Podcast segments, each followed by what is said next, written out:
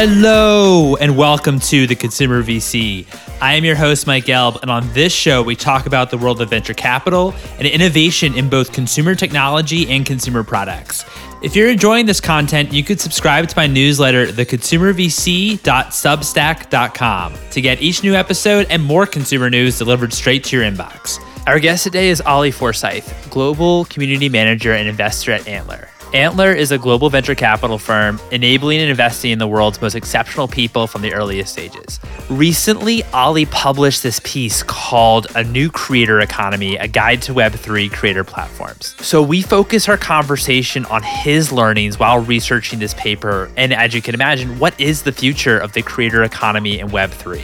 There's a lot of explorations here and a lot of thinking quite far into the future in these two areas. So without further ado, here's Ollie. Ollie, thank you so much for joining me here today. How are you? Hey, Mike, I'm doing great. Thank you. How are you doing? I'm doing great. I'm so excited for our chat today about the creator economy and really, really do love all the content that you've been pushing out and uh, just being really helpful in terms of navigating all of us uh, throughout what's kind of going on in this transformation that's happening.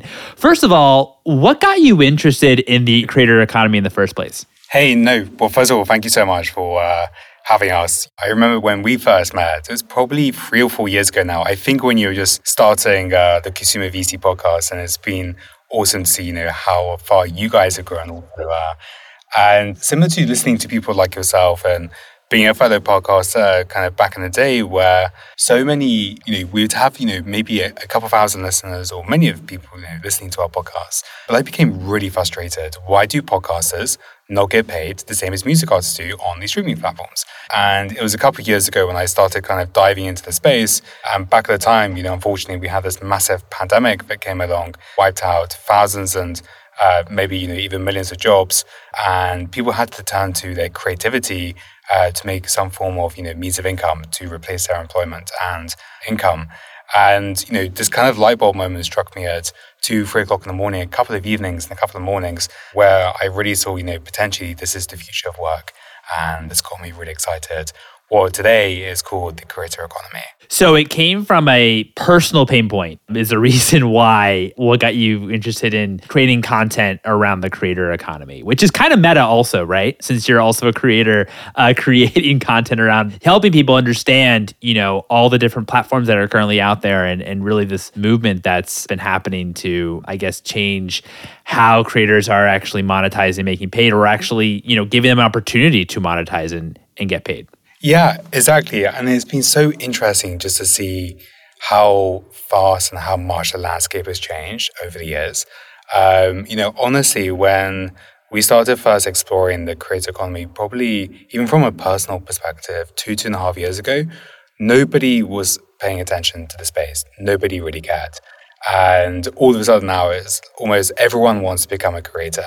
I think what's so fascinating also is just that, you know, I think it's now 29, 30% of American high school students no longer want to become bankers, doctors, or lawyers. They want to become creators. And uh, I really think like we're not even on chapter one yet. I'm just so excited what's going to happen uh, in this space in the next couple of years. So I know, so, so I know you wrote this piece, "The Ultimate Guide to the Creator Economy." What do you think when you were thinking about you know, creating writing this piece, and, and I know you talked to you know a lot of people that are quite well known as you know quote unquote thought leaders, right, in this space. What do you think was misunderstood about the creator economy, and how did this piece actually teach you as well? Yeah, so there are there have been a couple of reports have written to clear things up. So our first creator economy report was published in 2021 this was around the ultimate guide on becoming a creator. And if I take you through the journey uh, and your and your listeners, when we first published the piece, it was very much around you know platforms are in control. The platforms weren't really providing any autonomy to their creators. The platforms were basically the monopolies, right? They would just tell the creators, this is what's going to happen. You have no say.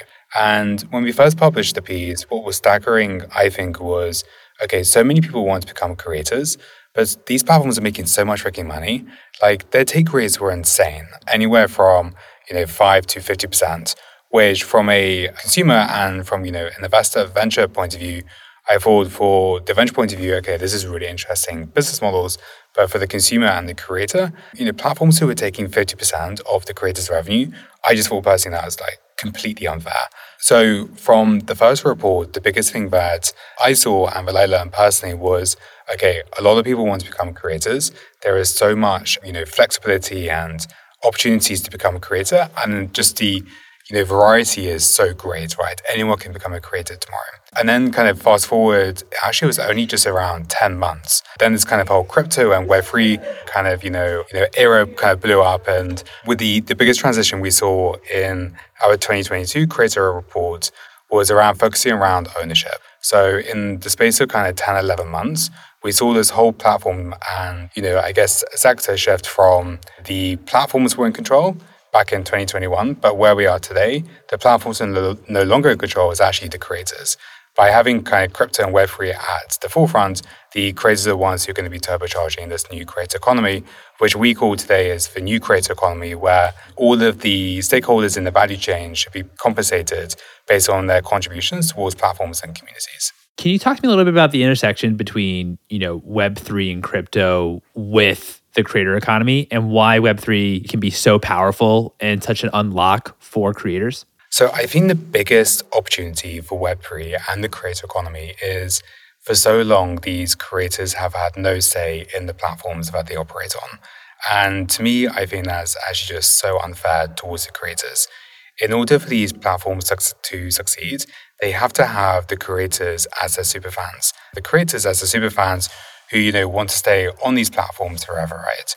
But I think the second biggest element here is a lot of the time around the creator economy, you know, all of the fans that are being um, you know actively targeted are actually originally from the creators themselves. So if we take, uh, and these are typically you know uh, one-sided marketplaces where the creators, because of all of their work, they're typically on one platform where the creator basically has to send all of the create uh, all of their fans to one platform, meaning those uh, platforms are having, you know, basically completely free marketing. So the biggest element that I think, you know, crypto and Web3 unlocks for the creator economy is based on, you know, the creators and their contributions towards the success of these platforms. They should be compensated as well as their uh, fans who've helped those platforms to succeed. In simple terms, if that breaks it down to the audience, uh, in a in a simple in a simple way.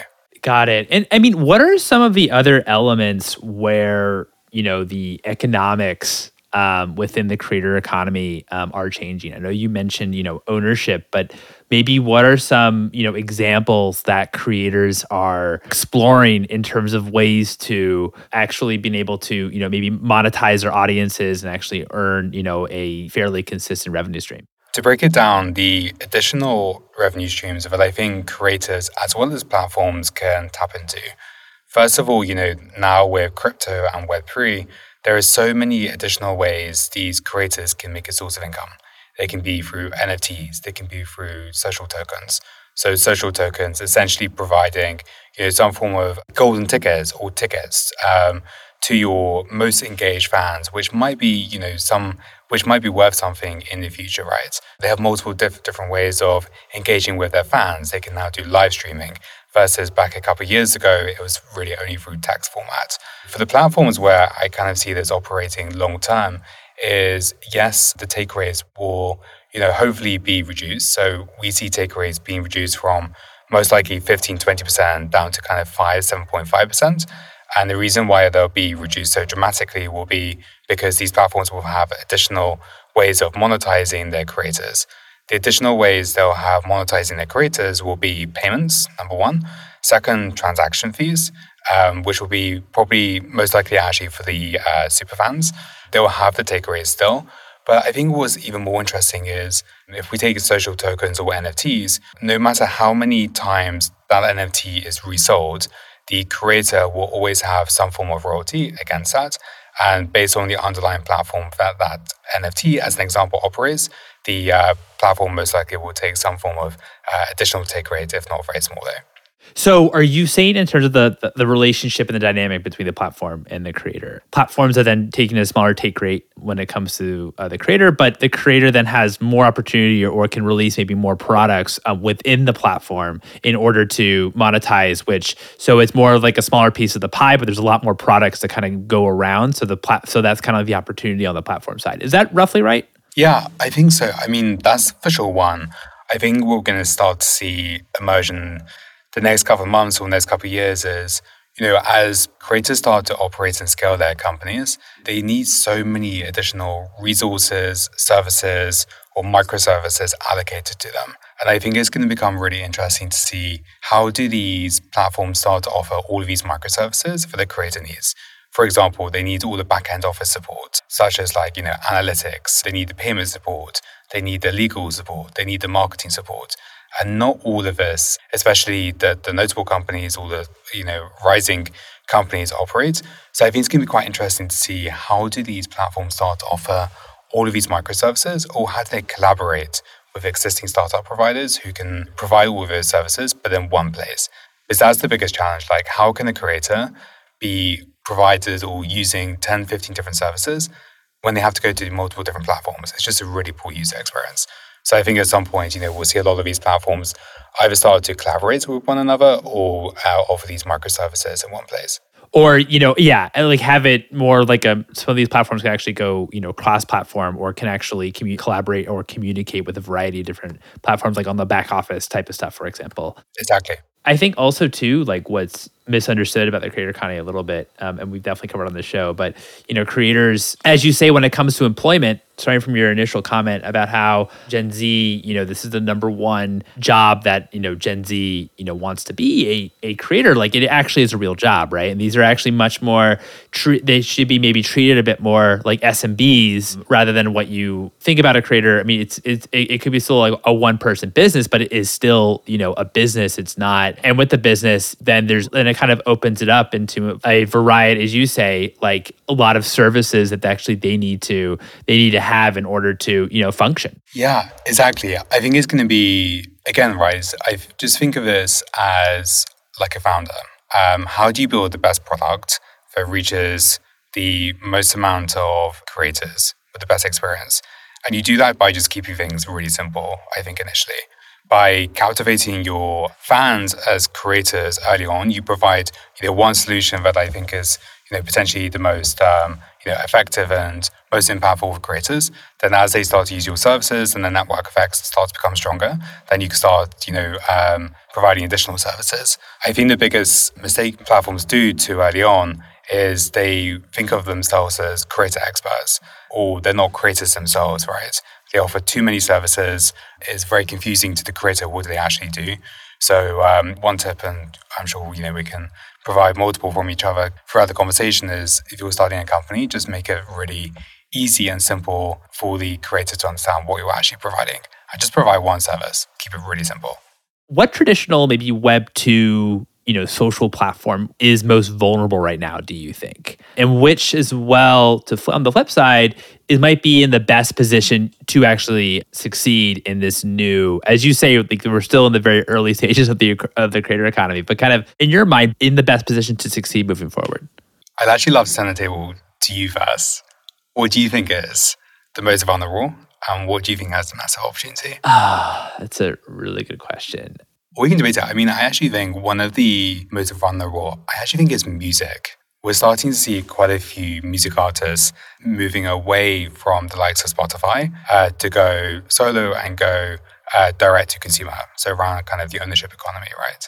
And the reason why I think music is in kind of the most vulnerable space is there are 7 million music artists on Spotify only 0.2% of those make over $50,000 a year in revenue, which is just crazy. And I think when we when we look at that, so you were saying only a handful, a couple thousand of those actually make over fifty thousand dollars in revenue a year. If you're saying there are seven million music artists on Spotify and only zero point two percent of those make over fifty thousand dollars in revenue a year, I think there's something potentially very fundamentally wrong in the music world. What do you think? I actually somewhat disagree with you because you also have to think in when it comes to music artists, you have to think about how they actually normally traditionally monetize right? Traditionally, when it came to CD sales, that wasn't really money going towards the artist. The, certainly, if you you know are a top artist, you definitely made a, a lot of money from record sales, but primarily you made a lot of money through touring and concerts. And so, I think when you're thinking about you know a salary or, or income for a musician, if you look at it from the total landscape, if touring and concerts, which I know that you know this is also the past you know two three years has been very very difficult for musicians for um, in touring and concerts. But as the world slowly opens up and as touring and concerts get back to normal, musicians like I actually think the role of putting music online, it's not so much actually to monetize it. It's more so to get it out there to actually people can actually hear it and actually build that maybe the relationship with you on a musician side. Maybe that actually then you can maybe use some creator economy tools to develop a deeper relationship on the community side of things. Maybe you actually then are able to monetize your your community in some fashion with maybe social tokens or which we can certainly talk about. But I do think that still in a funny way, the music industry instead of record labels, you're kind of just not that I mean record labels obviously still exist, but you're able to kind of go direct by releasing online via streaming. But still, your main income source and revenue is if it is touring, then you actually might not be, again, as long as world open backs up, you might be actually okay moving forward. I do think though, like the podcaster, for example, right? Does the podcaster tour? Not very likely, right? Not it's not a very common thing to happen. On a podcasting side of things, like that maybe they're a bit more vulnerable on that side if that is you know the main mechanism to actually monetize. But that's why i think that what's also interesting is why on the streaming side of things for podcasting like this is why i think you know spotify i think is in great position in what they're doing and able to you know become go exclusive with, with podcasters. They can't really go exclusive with big recording artists because the actual recording artists they want their songs to be played any on all platforms anywhere. It's really increased the spread. This is a this is like you know what i what i said and also kind of i want to attribute this to to Ali Hamed. When he came on the show he also talked about this as well. So i do think that there's like some but uh, from a podcaster's perspective like since that is your kind of only form of income typically is doing podcasts then like spotify deal of being exclusive with spotify actually seems a bit more attractive so that's what I think in terms of the music side. I also think in terms of what, like on the platform side of thing, what's in the best position to succeed. I think Spotify is pretty well positioned with their, you know, kind of becoming very kind of creator friendly or or wanting to be or you know kind of going exclusive with creators and kind of rewarding creators with some of these big deals that we've been seeing. I also think TikTok as well with their creator fund and really I think trying to be a bit more forward thinking around and I love your thoughts around this, a bit more forward thinking around how to actually collaborate with TikTok artists. I remember hearing like interviews of people that worked at TikTok and they would actually like tell creators like this is how you can be successful on our platform, which I haven't seen that in like in like Facebook or Instagram. I haven't really seen that from YouTube. Uh, so I think that actually is really cool that it's much more of like a, it seems at least on the surface, and again, probably only for like, you know, 1% of people, but it's much more of like a collaborative effort, it seems, for more of like talent scouting in a funny way, right? And wanting to actually improve. Um, so those are those are my thoughts. Would love to hear yours. Yeah, that's actually on the podcasting front. That's uh, you're right. I agree. I think it's a it's a really interesting tactic. Spotify are are chasing, um, and now they're I think they're starting to allow podcasters to start charging subscriptions, and at some point there'll probably be enhanced ways podcasters can interact with their fans, which today is a massive challenge, right? If you have 80, 100,000 fans, you have no data on those um, listeners. You can't interact with them. You can't come in, in a room like we're seeing with Twitter Spaces. So I think this whole, you know, Web2 space for social is going to be really interesting to see how it unfolds. For the creator funds, I think the creator funds is really interesting. I think it's going to become more interesting to see just long term how do they actually operate and you know will these creator funds start uh, saying more publicly you know how can you actually earn an income through the creator funds it's been it's been a bit vague how much creators can actually earn from these creator funds uh, there are a couple of numbers kind of kind of flying around and once that kind of money runs out from the creator funds, what happens next? Do they go and raise more creator funds in the future?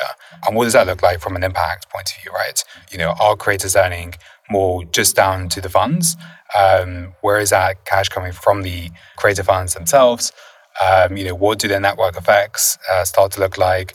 Or do the cycle for, we call it the, the creator cycle, and think of it like a job interview. How long do creators spend creating? Are they going to do this for five years, six years, 10 years? And what, what impact does creator funds have on top of that? But I think it's massive. Like Pinterest just announced their creator fund. TikTok have obviously got their own, Snapchat and, and Instagram have got theirs, as well as TikTok. Let's just see what happens. Yeah, early days though.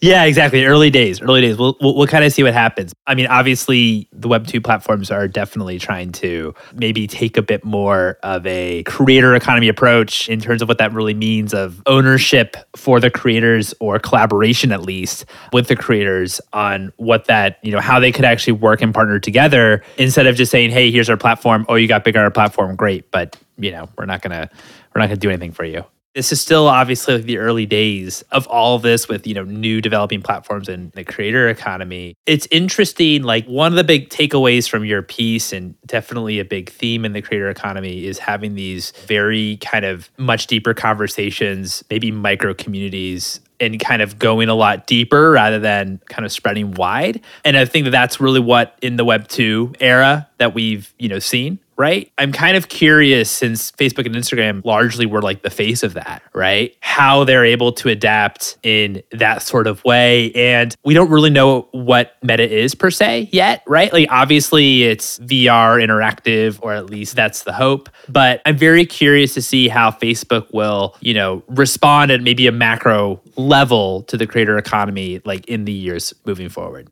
I mean, it's really interesting hearing your forwards. And when I was thinking about it, you know, I think for any platform, they have is for now with Web3 and kind of like ownership economy, it's about trust. And I think it's about, you know, how do you enable your creators to stay on your platform for years? And the way they stay on the platform for years, I think in really simple terms, is you provide discoverability, you provide distribution, meaning you essentially, you know, in simple terms, provide hopefully millions of fans to your customers who are the creators. And you just be fair in a financial sense. Like back to some of the earlier points, one of the biggest frustrations I don't agree with in the creator economy is how can a platform take 50% of a creator's earnings? Like, I just think that's fundamentally unfair. Like you as a creator, if you are streaming on a Web2 platform, and I say Web2 because typically Web3 take rates are, are much lower. I think you would be pretty pissed off if you uh, were, you know, having to give away 50% of your revenue to a platform that's a not providing distribution, not providing discoverability. So I think in simple terms, for the creator economy to, to succeed and for a Web2 platform to transition to a Web3 platform, you provide discoverability, distribution, and your take rates aren't like the mafia.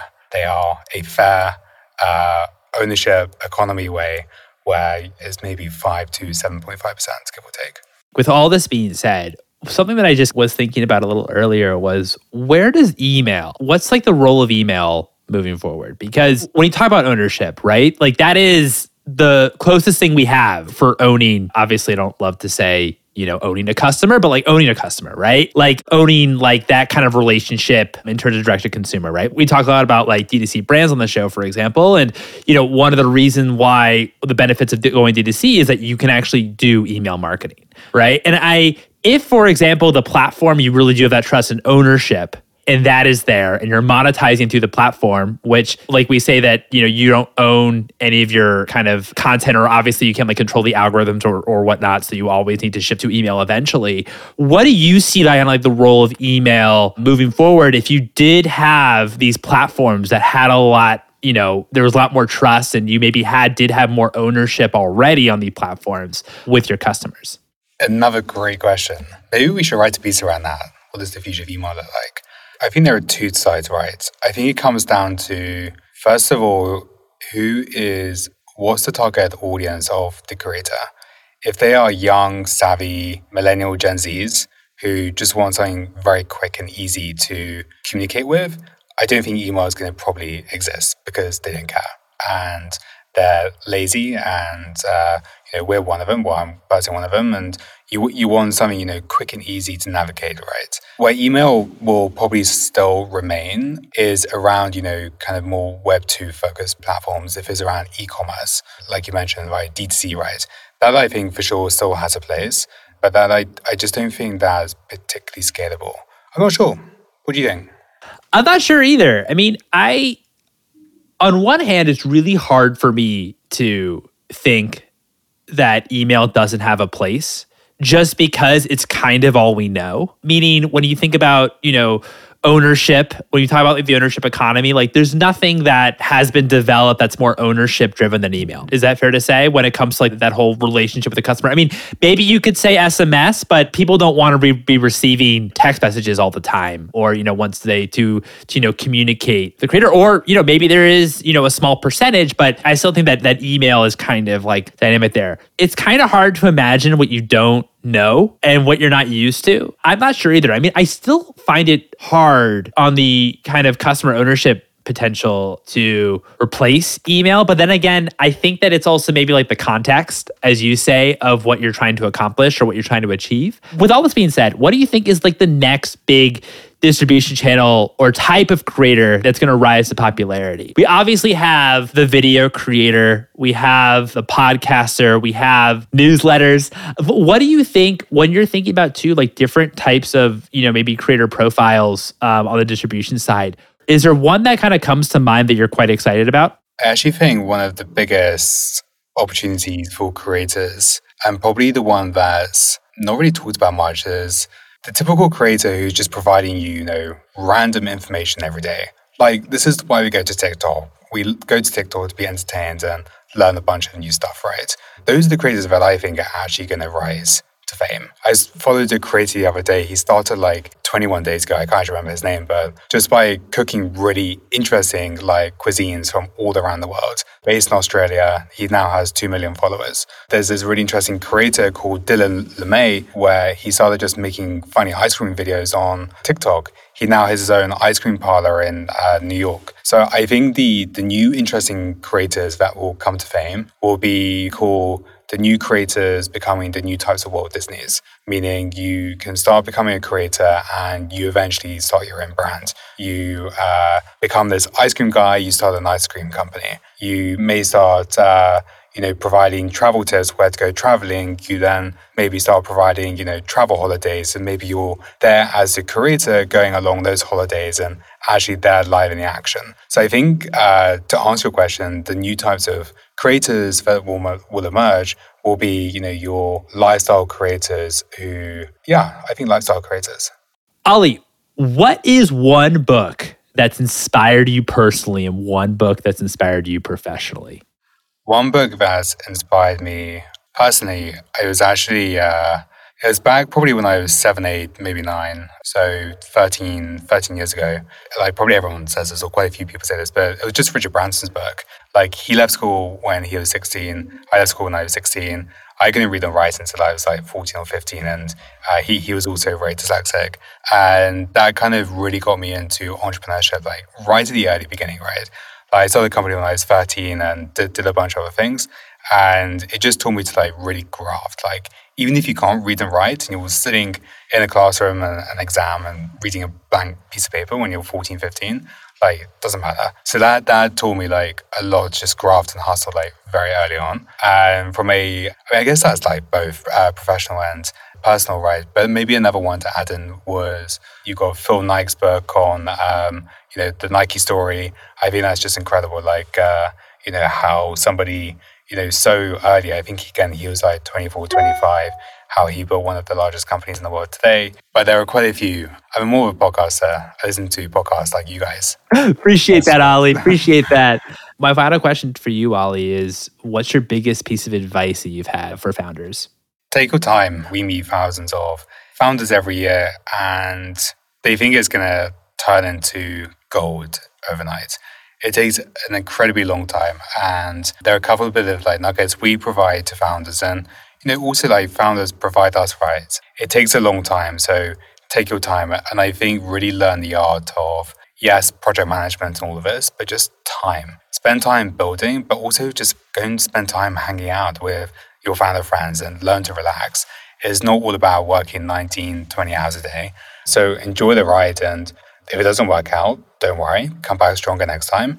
And if that doesn't work out, try again and meet a bunch of really cool people along the way. And uh, I think that the, the best founders are always the ones who will get in the front seat of an Uber versus the bankers who will sit in the back.